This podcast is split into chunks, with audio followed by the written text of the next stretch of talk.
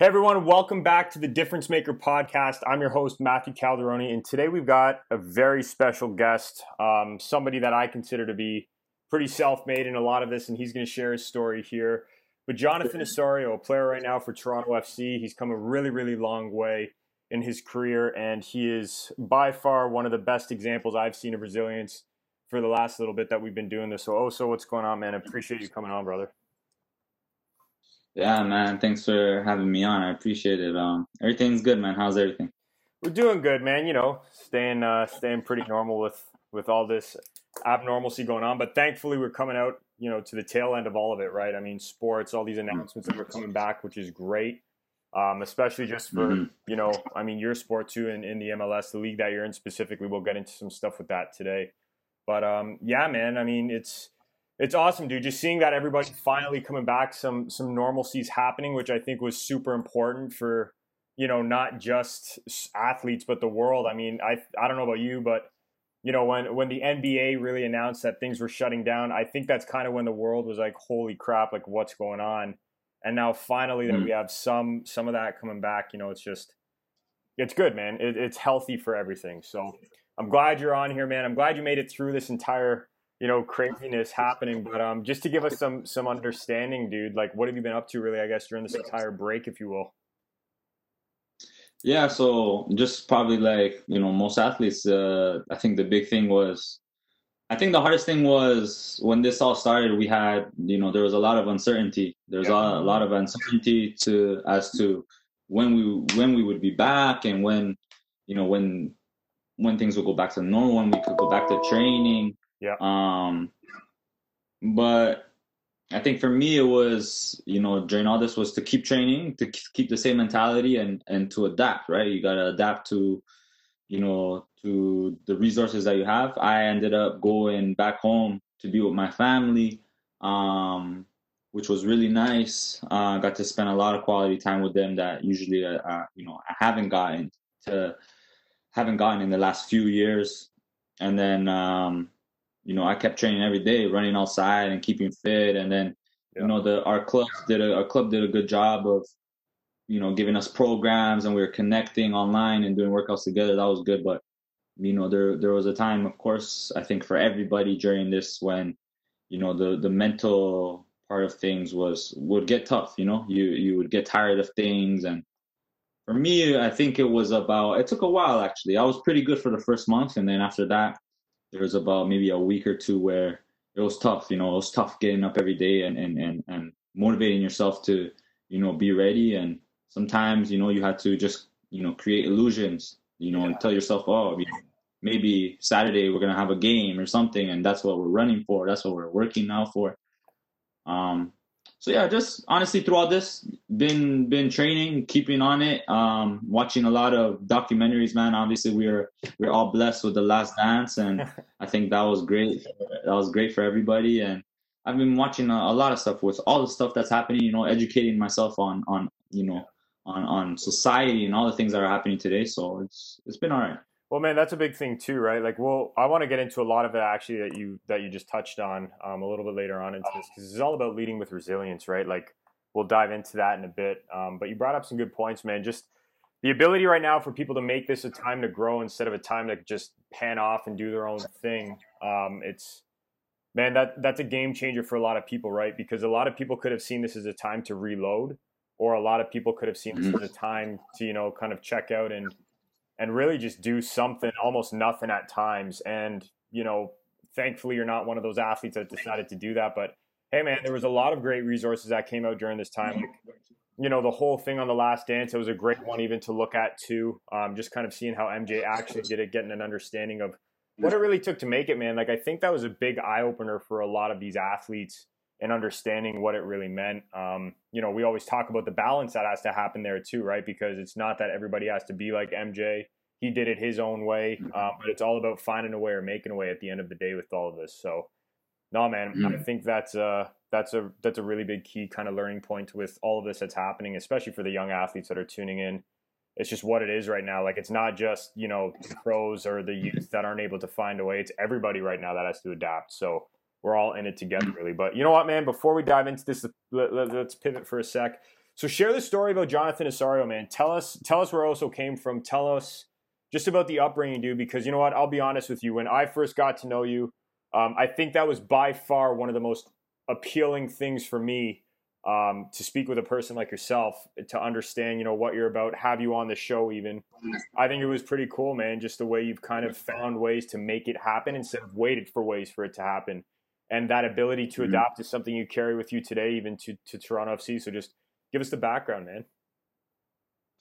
Yeah. So, um, you know, uh, I grew up with. Uh, so my parents are immigrants from Colombia, uh, immigrated here um, when they were younger. Um, so I was born in Toronto.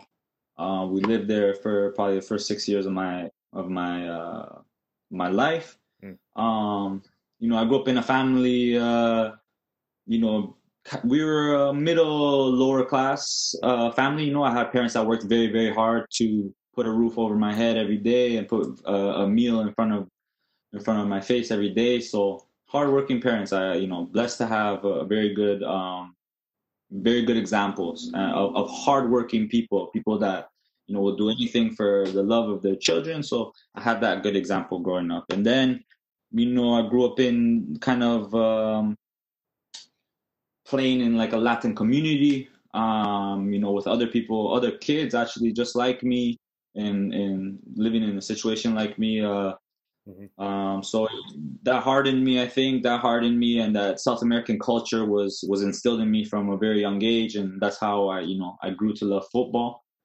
And then, you know, I moved out to um, to Brampton, mm-hmm. uh, in another area that you know looks, I would say, looks very nice, but it had, you know, it had tough people. It had tough people, and and honestly, man, I think uh, you know I'm I'm grateful for that. To be honest, I'm really grateful for that because that made me who I am today, and uh, I had to work for everything. You know, work for everything with you know prove my you know my friends and yeah. and competing and you know all that stuff.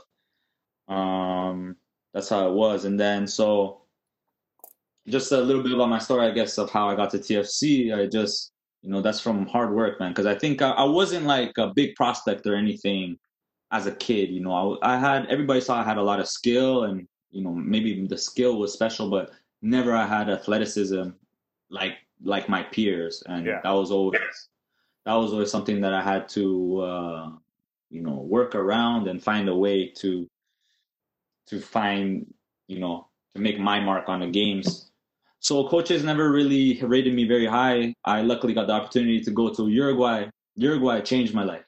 Did it? Like my my vision, my passion for for football, the way of life, the way I see other kids living, and then the way I had to live. You know, all the beautiful stuff that we have here, living in a first world country. You know, it's not like down there, and so I had to work for everything. And I think that's the biggest thing that I that I learned for me. Yeah. Just earning everything and man, so grateful for that because I think, you know, that's when I've told you the story of when I decided to come back myself. I left over there to come and put myself to TFC.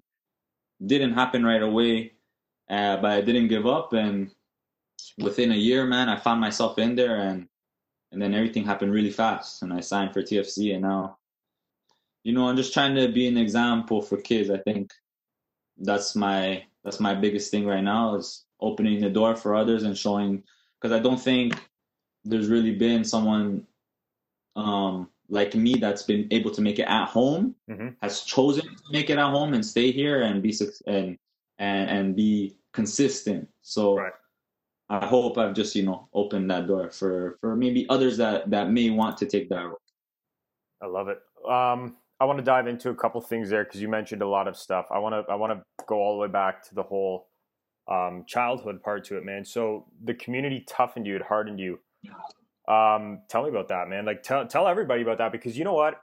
I think that's a big one that a lot of people don't understand is having that challenge and help and and how it helps you grow. Um, why it's super important to have people like we hear about all these stories. For example, I know Lionel Messi is an amazing example. Like everybody talks about raw talent, right? And um, you know, mm-hmm. I, I kind of I don't think that it's it's you know whatever your belief is or religion is that's fine but i don't think anybody has god-given talent i think we all have the ability to be great at things that we want to work at mm-hmm. i mean i look at lionel messi and his story to go back on it like i was saying eight hours a day in the streets of argentina at times where he was playing against his older brother and losing a lot. Um, which is it's funny now when you look at the retrospect and how it is now he's somebody that wins a lot and he's somebody that's almost mm-hmm. being that older brother to his teammates. Um, that ability to to get hardened by that like tell me a bit about that for yourself man like where you took i guess kind of similar paths to building your own skill versus what you weren't given. Like you said you weren't the athletic guy. Um, you found a way yeah. or made a way give us some ideas about that yeah so i mean being in the community that i was you know but by no means am i saying was it like a, a poor community or anything but it was, it was tough man like you needed to have thick skin for sure and um, you know, I grew around kids that came from you know different kinds of families, different backgrounds, and it was amazing. It was amazing to be exposed to that stuff. So a lot of that stuff, you know, you take different things from everybody, um, and it's trying to instill that to yourself. Mm-hmm. Um, there's a big, you know, there there was huge competitiveness in my area where I grew up. Huge. Uh, a lot of soccer players came out from come out from, you know, my area and and from Brampton and my area specifically in Brampton was just I don't know a huge hub for soccer players and it was always you know you were going to school and all you're hearing in the chat is oh this guy did this this guy did that and you know I always I was a pretty shy kid. Mm-hmm. so for for me my my way to make my mark or my way to talk mm-hmm. was what I did on the field. Right. And for people to talk about me like that. So that was my way of standing out. And I wanted to stand out. I, I knew I was a shy kid so I couldn't really stand out talking and being funny and whatever, you know. Um, so for me, it was on the field, and on the field is when I felt most, you know, um, most outgoing, I guess, to to put it in that perspective. And um, so I got to express myself, and um, so yeah. And then when I got to 14 years old, and I learned how important on this this side of the of the world, the physical part of the game. Mm-hmm. I said, okay, that's I have the I have the skill. I should focus more, give put more of my energy into my physicality because right. that's going to give me the edge. Then, right? That that catches me up to everybody. So I worked hard on that for like I uh, for like three years, and in three years, I was fitter than most people. I was strong now, and I was growing into my body, and and that's i think that's when i was about 17 16 17 years old is when i really started to improve and and, and elevate my game and it was just you know it was realizing mm-hmm. what was going to take me to the next level what i was missing and committing to it and i committed to it 100% and and you know it, it didn't it didn't show right away it wasn't something that was like oh i started training and then right. the next week i was you know I was a physical gift. No, that took you know three years of of training really hard, and then that that caught me up to people, and because of catching me catching up to people mm-hmm. allowed me to, to really shine because my skill was already at a on another level. Yeah. And and now I've taken that throughout my career, you know, something to improve on every year. That's what I try to do. I was going to ask you about that. So two things right there that I love what you just said. Um, so that community ultimately, what I'm what I'm getting from you. So you got two parents that were hard workers. So they taught you that ability to basically get it done, get it stuck in, and shut up, take what you have. Pretty much, if it's there, yeah. it's your opportunity to take. Um, but there's two things that I really saw you built from that: self awareness and commitment to what you're doing. The self awareness to have the understanding that where you're currently at isn't good enough and the commitment to understand that it's going to be friggin' hard to get there, but you can do it. Um, mm-hmm. Two things it sounds like that community brought out of you. Tell me something, because we're going to talk about how that's helped you innovate to get into where you are with Toronto FC today. But if you didn't have that community, because there's this big argument right now that you know we've talked about even before you and I about how the mental game is something that you learn from your environment, or it's something you can work with a coach on to help you get there. How important was that mm-hmm. environment for you to basically bring that mental part out of what you had to do? Like the challenge, the competitiveness that was there, like how how in depth did it take you on that, man? Like was it something that really pushed you past your comfort zones or what? Yeah, for sure, man. For yeah. sure. And I think I think what really, really hardened me mentally and pushing out of like I think uh, my community growing up here in the GTA, Mhm. uh, it prepared me. It prepared me mentally for what I was about to go through when I went to Uruguay. And Right. then Uruguay was the real, it was the real tw- test. Okay, so That was the real mental test. let's push that then. So get take me into that. So we have that transitionary moment. Um, tell me Mhm. about it. So I get to Uruguay, and, and, you know, um, I I I, I know a little bit about the country. You know, I, I know it's it's a third world country. It's not um, it's not like Canada. The, these kids aren't blessed with the things that you know. These people aren't, aren't blessed with the opportunities that we have here. Um, so I know I'm gonna have to fight for my spot. But you know, it was a really eye opener when I go in and and I'm and they put us in the residence. Basically, it's a residence for all the kids in the academy that live too far to commute every day to training. Mhm. So they have the best players. They take they scout the best players in the whole country to come play for the club, and they put them in this housing, this big house. And I'm in this dorm in this residence, and I'm sharing a room with three other kids, and they see me, a Canadian, and the first thing they think, the first thing they say, this this fucking guy. I don't know if I'm allowed to. sorry, allowed to this cuss, fucking man. cool. This fucking guy, this Canadian, is coming to take my spot, and this guy already has. They, they just assume this guy has the greatest life. He's rich. He's over there in Canada, and he's coming here to take my spot. Nah, nah. nah. So the first month was tough. You got to earn your respect. Mhm. You know, you, you- you're not giving it here. I think in Canada, we're such nice people, and, and in, a, in a good way, it's a good thing, but we're so welcoming to new people and everything. You know, w- the reality is in the world, this is not the way. Like, this is this is just here. We're blessed to have this here Absolutely. and the rest of the world it's a dog eat dog world that's the real world and that's when i learned that's when i went in there and i saw how people looked at me i'm like okay this is this is not going to be easy this is this is a challenge and something i was up for and then i remember the first day uh, I, my mom got me before i went like a, a I don't want to, a laptop. Not Right. not it wasn't a Mac, it wasn't a Mac or anything like that, but it was a laptop so I can you know communicate with with uh, my family back home. I remember the first time I took it out, all these kids looked at it and was like, "Whoa!" and that put a target on my back. Right. And I said, "Oh, I said, oh man, this is a big mistake. Big mistake." I put my laptop back in my bag and never took it out for the rest of the time I was there. So I used got, their computer. you got this pretty used- boy from Toronto then who's coming, Yeah, and he's got his laptop. He's a small guy, Yeah. and he's taking a laptop out now and puts a target on his back immediately. Unfucking Yeah. real. I like that. Very good shit. Okay, yeah. cool. So, So and then we're going through it. So take me more through that story. Keep going. No, and then um, you know, and uh, I realized, you know, to earn your stripes there, especially, uh, I wouldn't say in the country, but more in the house, Mhm. you're full of soccer players, right? So to earn your stripes, you just show that you're up to their level and you're a good player, and and so every day on the field, that that that's what my, you know, the first couple of weeks was just, you know, earning people's respect, so I can live in that house more comfortably, you know, more I can enjoy myself, not not have a, you know, not having to look over my shoulder all the time and um, yeah, it was tough, man. It was tough in the beginning because these kids, like, you know, they, they they steal some of your stuff in the beginning, and, and not not really to steal, you know, to actually keep your stuff, but more they steal it and they try to get a reaction from you Yeah. to see how you. It's their So that was game, man. Yeah, yeah, exactly, man. And and so all those things I was learning, and then once I showed myself the first couple of weeks, they started to see. In the first month, they saw, okay, this guy's a good player. I, I like this guy.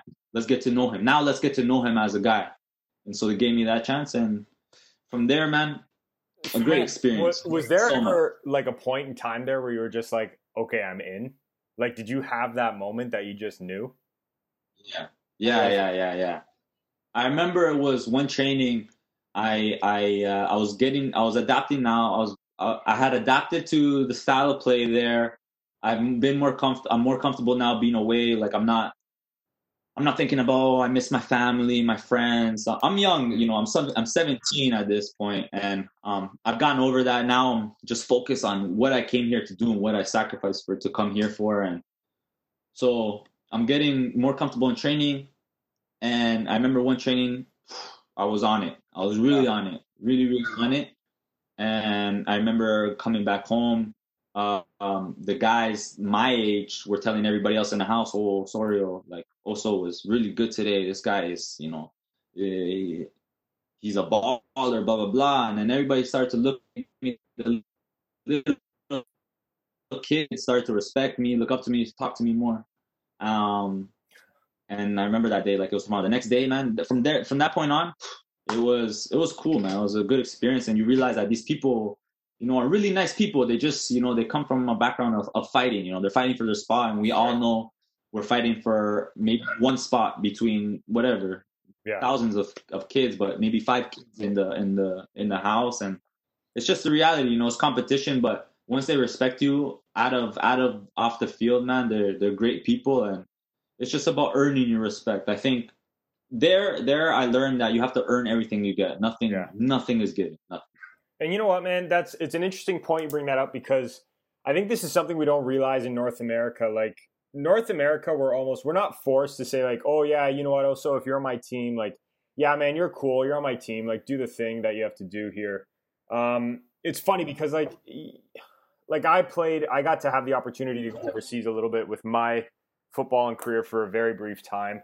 But man, it's like, you know, it's almost like in the South American side, in the European side, like the hazing portion, if you will, or that, you know, people stealing your shit, whatever it might be. It's almost like that's part of the team's test to see if you can withstand it. You know what I'm saying? Like Mhm. here we're kind of taught to like like you said, like respect everyone and so on. And that's a great property that we have here in North America for sure. But I think a lot of people have to realize like that's that is part of the game when you do go over to a different country and you are trying to be the guy that makes it over there. Like even even for Yeah. females, man, it's like it's tough as hell because that initiation piece I think is actually more part of the game than people think. And it's not like it's something crazy that they're going to hurt you physically. They don't ever do anything like that. Um, will they go hard No, on you in training? For sure they will. That's that's part of competition. Um, but when we're talking about the little mind fucks kind of thing where it is like stealing some of your stuff, man, stealing food sometimes even. I know some guys that we work with overseas, man, that had to make their own way and people like take their pasta that they bought, for example. And it's normal, right? It's just kind of part of the game. Um, but you know, man, it's something that too you see like I can totally see where your bravado comes from a lot of the time too when you play personally. Like we've talked about this before, where it's it's part of your upbringing and it's something that you needed in order to get to that next level. And it's something that I feel a lot of young athletes should go to if they have the opportunity to. You know, it shapes you. It shapes you as a person. You know?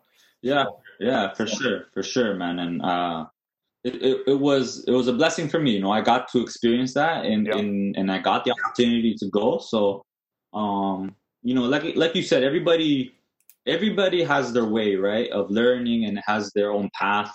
Mhm. And this was my path, and I think I I what I, what I would say is that I embraced my path maybe um the right way and that's Yeah. what's led me to you know be able to have some success over my career and and maybe i guess be in the spot that i am now Yeah, man. And so bring us up to that then. So this whole idea, let's go back to the two things we talked about, self or sorry, self-awareness and commitment.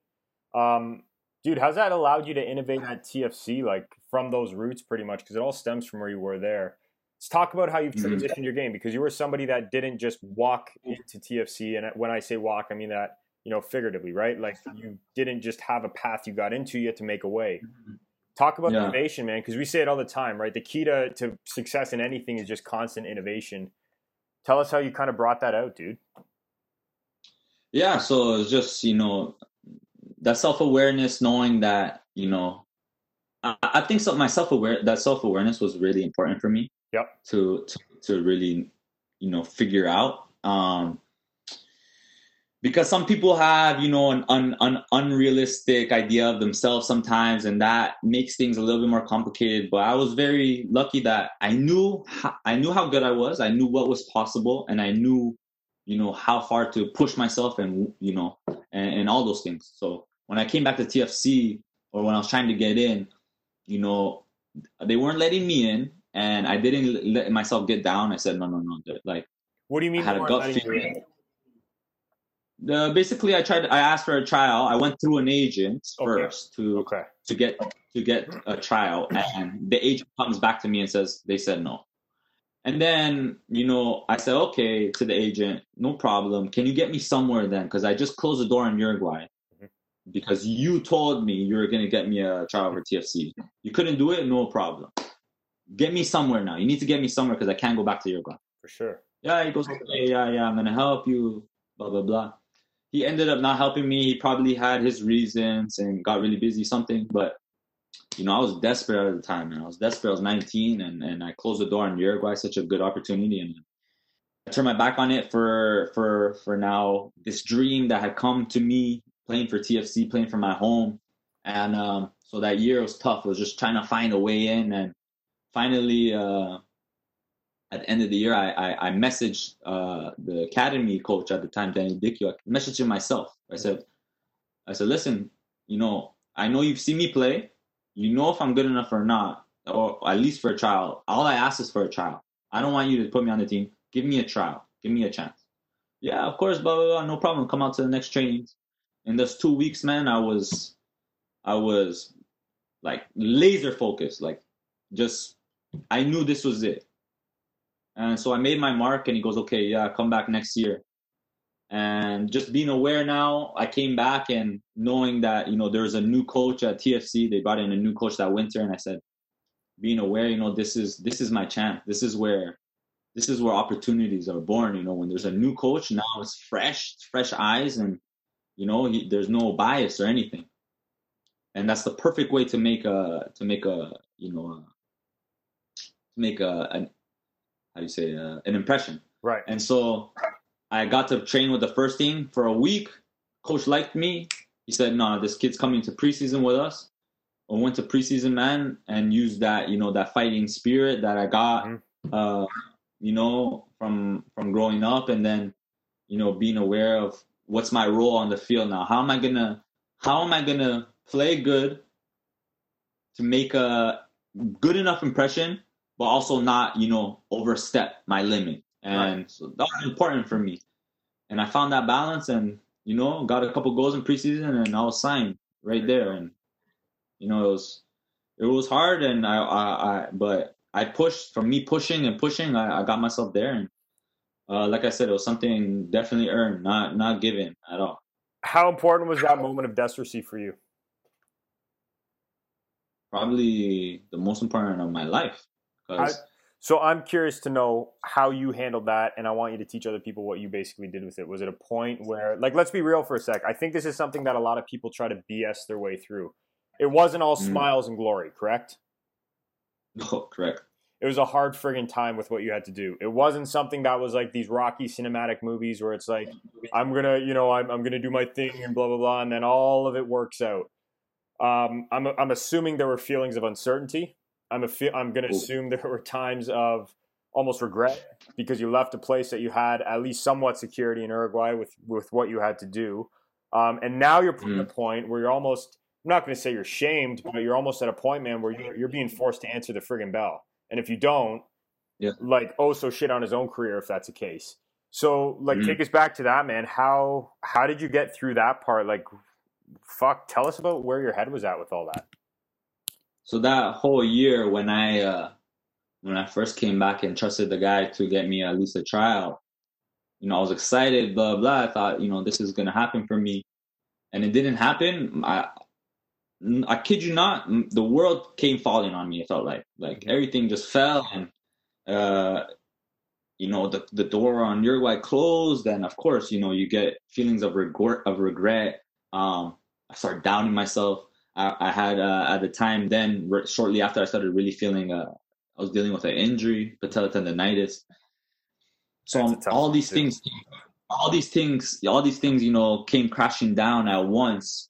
Man, I, I, there was a you know normal. There was a time in my life where I thought this is it. Mm-hmm. Like I'm done. Like that's it. No more. No more soccer. I got to start thinking of all these things that I got to do to pick myself up, and you don't know, and you and you seem so you know I'm so confused and lost, and um, you know it was a long time before I snapped out of it, and I said, okay, this feeling sucks, but I'm glad I got this feeling because now I know how it feels like, and I'm and I'm gonna remember it because I'm gonna never feel that again. Mm-hmm. And so once I made that decision, it was it was little by little, just you know, building myself back up, building my confidence, building my my you know strength in my in my body again, and yeah. and then getting playing again. It was it was little steps, little little little steps that you know um, that you know got me to the top of the mountain hundred percent. At the end of the year,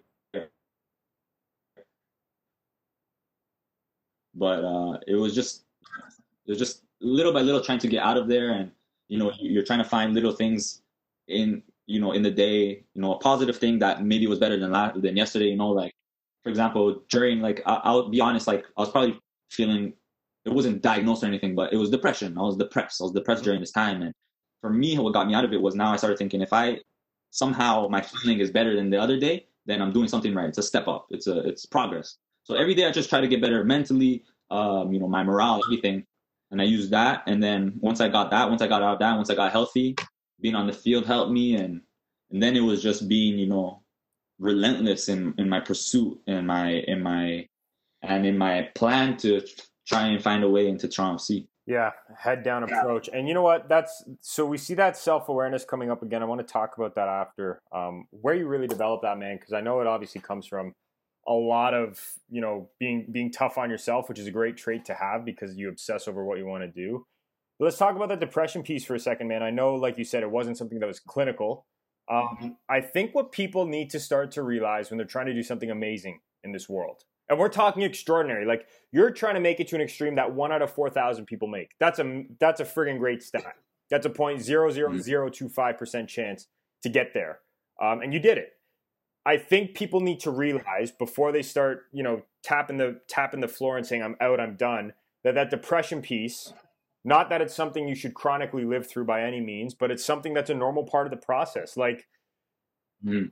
you know, setback. I know we say it all the time, but let's look at some patterns here. You know, they say you can find patterns in, in people and then you find success. But Michael Jordan, same kind of setback. You know, grade 10, whenever it was, didn't make the team, found a way to mm-hmm. fall back, and he had to figure it out going forwards. That's a huge part for what he had to do.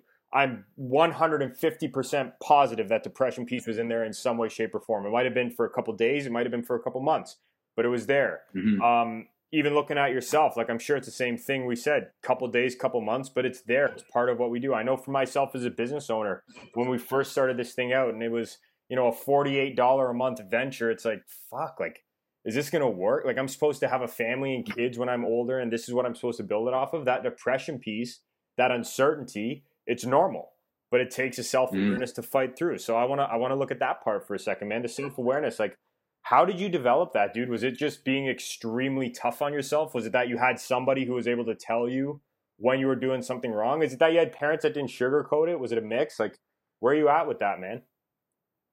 Yeah, I think it was probably a, uh, a mix of everything, a, a mix of, uh, I think, a trait that maybe I was maybe born with, mm-hmm. like a, a, a gene or something maybe in my family that we have. Yep. Uh, or or maybe just my upbringing, seeing how my dad was. My dad was, you know, a very honest person, a very straight up, you know, straight up person. Will tell will tell me when I'm good. Will tell me when I'm bad. Just everything very truthful, um, which which helped me. Uh, my brothers that are also very very helpful with that as well. Um, very direct. Um, so I grew up in a in a household that was very direct. You know, we didn't we didn't sugarcoat nothing. We didn't sugarcoat nothing you know you had to earn everything also in the house and and and always striving to be the best your best self. Mm-hmm. so i think that along with being tough on yourself and wanting to you know make your family proud that that's what i think that's where i got my self-awareness from. And and a lot of it too is just you know i think a trait that subconsciously i just you know it's it developed in me Mm-hmm. And uh, luckily, I, I had it. it. was, it. was, always in me. It was yeah. very self-aware, very very aware of everything that that's happening, and I, I was a, I'm able to see things for what they really are, you know, and not what I want them to be. Right. Which was huge. Which was huge, I think, and and yeah, that's that's what's helped me, you know, get out of that depression. Because um, uh, to get out of depression, you have to you have to also uh, admit that you're in it. Mm-hmm. You have to admit that you're depressed because yeah. when you deny that you're depressed, that's when the depression just prolongs. You know, it prolongs yeah. and, and and and you can't get out of it. The the second you you realize that you're in, you're you you you are depressed, then you can make you can move forward and say, okay, how am I going to get out of this now? For sure. Because if you if, if you deny it, if you deny you're depressed, you can never start to say that okay, I'm going to get out of it because in your eyes you're not in it. For sure. So and there's, there's even two things to kind of take from that, man. Where I we see it a lot here, obviously, with what we do with with with the players we work with. Like, number one, you know, this whole depression piece. It's it could be whatever the hell you want to call it. It could be a funk, it could be a low point, it could be a mental whatever block that you feel you have. It's bang on, Mhm. right? Like if you sit in your shit, it's not going to help you for long periods of time.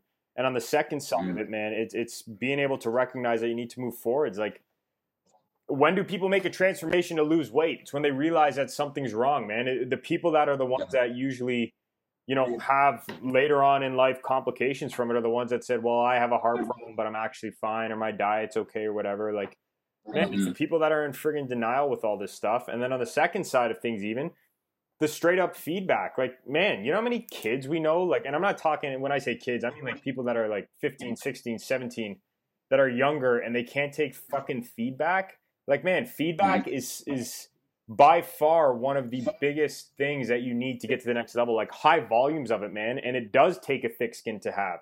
But dude, if you have Mhm. people sugarcoating you, like, man, look at your inner circle that you have. All of us have inner circles. If your inner circle is just telling you what the hell you want to hear, how are you leveling up? In fact, I would even argue to the point that if you're always being told what you want, I mean, good luck on ever trying to innovate yourself or take your game to the next level. Like that's a really hard environment to be in when you're always told, yeah, what you're doing is good. We've seen so many parents, for example, ruin their youth athletes because of that, right? Yo, you're always doing it right, little guy. You're always okay. You're fine.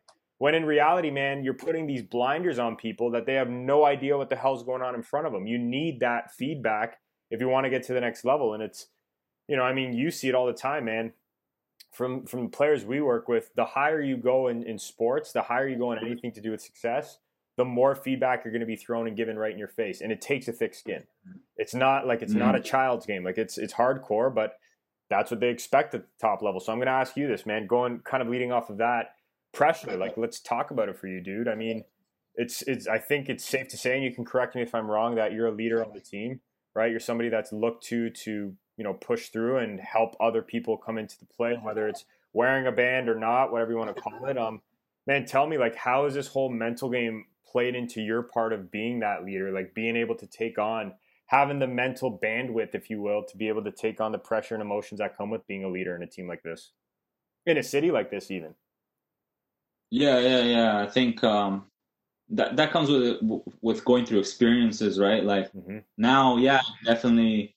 Uh, probably I'm I'm considered as a leader on the team, one of the leaders, and and and um, you know, throughout the last, I guess, couple, probably the last couple of years, I started I started to really realize that you know the young kids coming up are are really looking. Sometimes they're looking at me and not anybody else Mhm. because they can relate to me Yep. right? So that's when I that's when I knew my my role was important on the team and it off like you know off of just on the field and and then so that's when you start to I start to realize you know I need to use my experiences and and um, you know the things that I've gone through in my life and career up to this point to help now the rest of the team stay on it every day on it. Knowing that you know we have one goal in mind and and we're not going to let any any anything that's anything that's happening you know outside of us distract us or affect us in a negative way. Because you know we're human you know stuff stuff happens in our personal lives and everything but you know it, i think the role of a leader is that when we are at work and we're working you try to find a way to to help others forget about those things and and to to worry on what we're working on now and why we're working on it. And that's the why is the end goal right? Mhm. but uh the how is to to do it right here right now when you got to finish this work right now.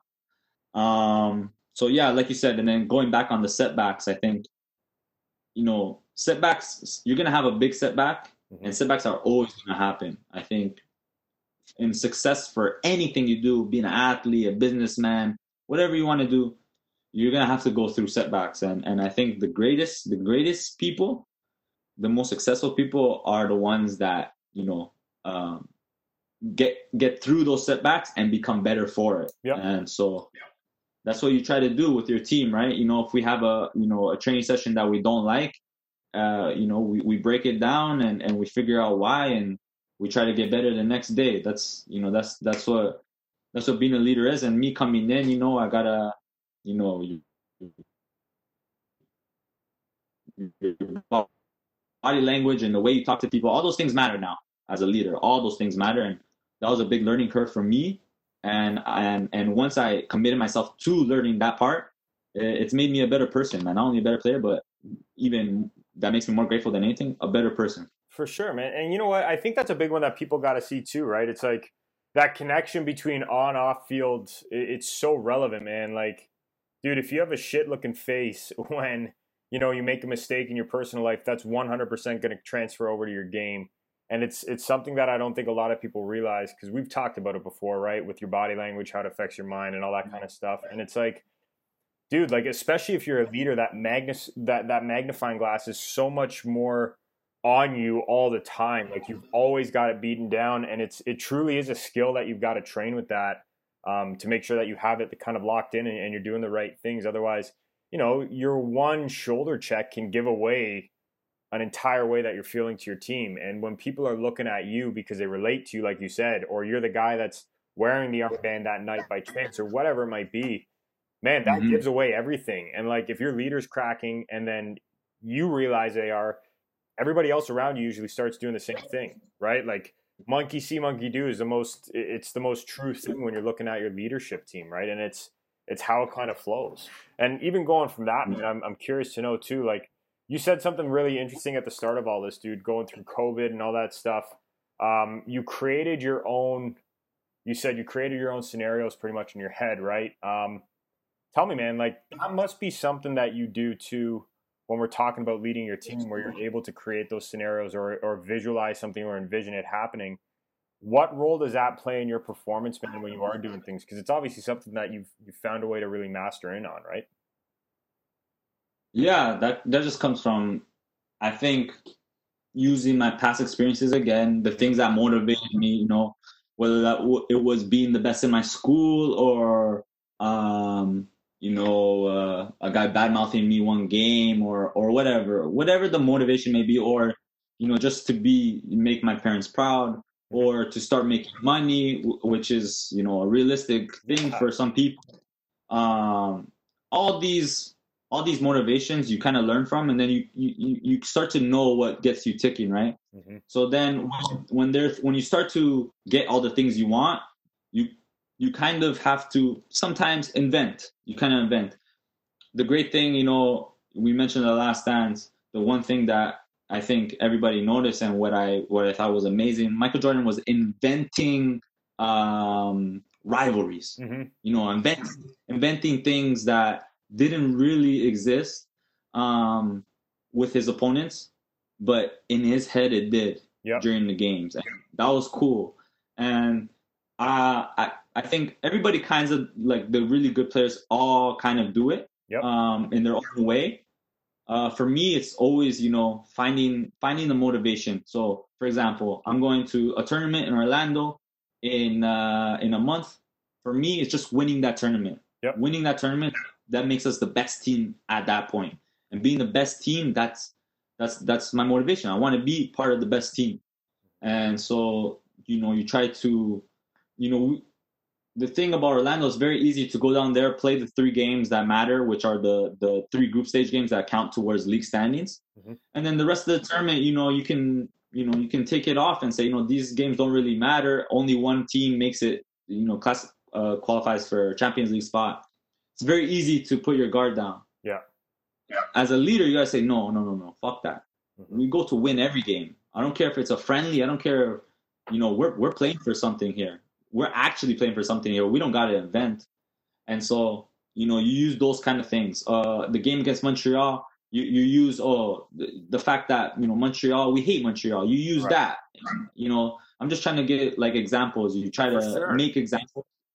You know, uh, Jordan was really good at uh, creating them. Mm-hmm. Whereas for me, I think I, I, I like to find I like to find the motivation. There's always a motivation there. It's sure. not not fake real. You just gotta, you know, find it and make it make it. And so for me, that's that's how I do it. Yeah, man. You gotta find you gotta have that ability to have fun with it. Like I think what a lot of people forget, man, and you'll be the first to test to testify to it. Like, dude, it's all about having fun still at the end of the day. Nobody would compete if it was like all the time. It sucked. It was hard. It was treacherous. It was terrible. Like, man, you compete because it's friggin' fun to compete. You rival against Montreal because it's fun to rival against Montreal. Like, it's part of the gig. What the hell would we be playing for if that wasn't part of it? You know what I'm saying? And that's like, that's a really big part of it, man. Um, last pivot I want to talk about with all of this before we kind of tie this up so anybody could see this if they watch you play. You're a player that brings a lot of emotion to your game.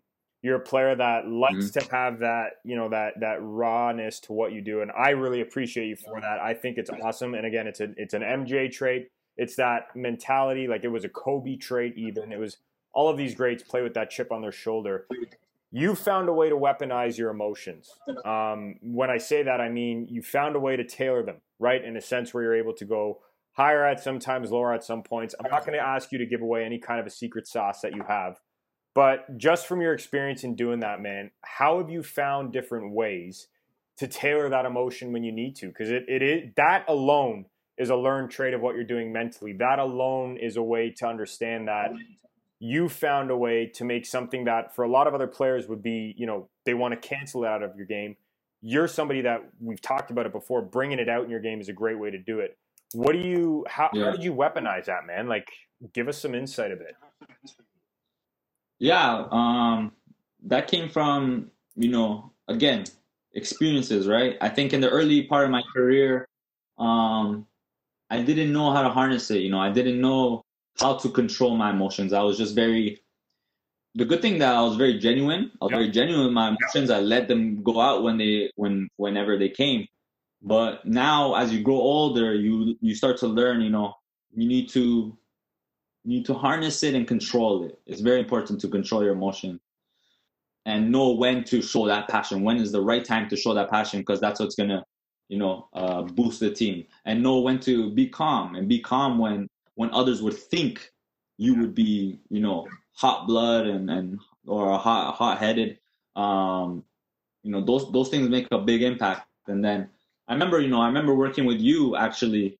Um, you you really emphasized this part for me, and it's helped me a lot because now it's all I think about. You know, these things.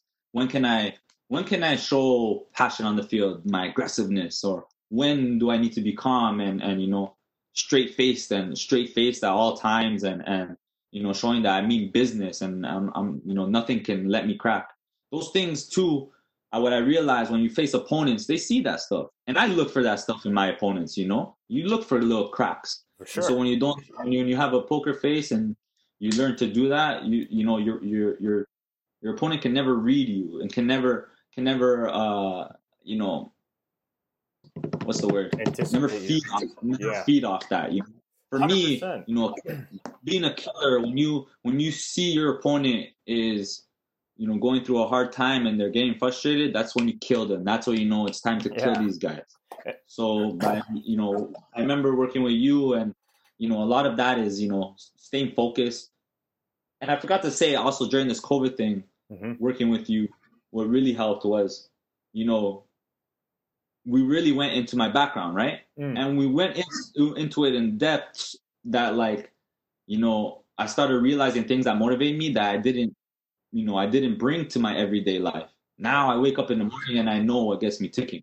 Yeah. I and once I know it gets me ticking and I know what I'm fighting for today and I know what I need to do and and yo that's helped me man. That's helped me so much and I think um you know the the the emotion part is the same thing, you know. It's a well, everything is about getting better and going to training and and and and using the best way to use those emotions to help the team. Well, man, you look at it, you look at it right, and this was this was before the Last Dance came out. I mean, the best example was with friggin' Scottie Pippen.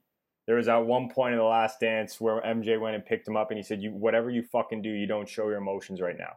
Right, whatever you do, mm-hmm. you don't show any way that you're breaking, and that's like that's the realist example, you know, aside from you using it, but the realist example of what it means, right? Like that's somebody that you can easily dig into because you see they're pissed off. You can easily dig into because you see they're frustrated. And man, like I think that's something not a lot of people appreciate. Is like if you know your opponent's down, like we're here to play a game to friggin' win. We're not here to tie. We're not here to lose. We're here to win. Mm-hmm. Any hmm. advantage. I don't care, you know, it, what level you're at. If it's moral, legal, and ethical, you do it. That's how I look at hmm. everything, right? And it's not to say like we're gonna go in there and you know like kill and, and, and ruin everything. No, what I'm saying is though, man, that ability when you find your opponent to have that weakness, that brief weakness, you have to go in on it, man. Like we talk about it in the business world. We talk about knowing when your opponents are, are losing out in the business world, right? But in the athletic world, it's kind of like we're supposed to be nice to everybody about that stuff. We're really not. This is when you go in on those things. This is when you find a way or make a way to use that as an advantage. And it's man, it's it's absolutely massive with that kind of thing. You know, it's you Mm. have to have that. So I think that's huge, man. Okay, well to wrap this up quick, I want to do a speed Yeah. round really quickly with you, man. Um, I just want you to tell me what you think when I say these three things, and then we'll kind of take it from there and, and talk Yeah. the next steps. But first thing, man. So in the speed round, Uruguay. If you think right away when I say Uruguay, what do you got? Um, in one word, or just explain what I think about. I think about my my growth, my growth as a person, my biggest, most important growth part of my life. Good. Toronto FC. Oh man, my my life, my my life's work, my life's work that is not done by any means. Uh, the mental game. Uh, I think my biggest asset, my biggest asset of my game for sure. Resilience. Something that, something that I had to develop in order to be where I am now. And final one, family. Oh, everything. That's that's what I live for. Amazing. So, everyone, Jonathan Osorio, it was an amazing podcast. We got to give a pretty quick shout out to uh, Neighborhood Creative, by the way, for connecting us originally at the start of all this. Um, but I'll say, man, so we're everybody's obviously going to be watching you now. Highlights are on you, pressure's on you. Um, this is when Oso shines, and this this is how he likes it. So it's it's perfect, man. Um, but Jonathan, man, it's been a pleasure to have you on. We're definitely going to have you on another time when this season's done. I'm interested to know. I'm sure everybody's going to be interested to know how you did with this whole COVID situation, the comeback on it. Um, so, man, Mhm. honestly, like, stay locked into it. You got a massive support system. You already knew that, but um, keep killing it, brother. You're doing really well with it. And for a self-made story, I think you bring a lot of inspiration in the mission that you're on to show other people that there is a way to do this. I think you're living it every day, man. So practitioners always win, right? But appreciate you on, man. Thank you, man. I appreciate this and looking forward to catching up again when the season's done, bro. Yeah, brother. We'll talk to you soon, man. All right, my man.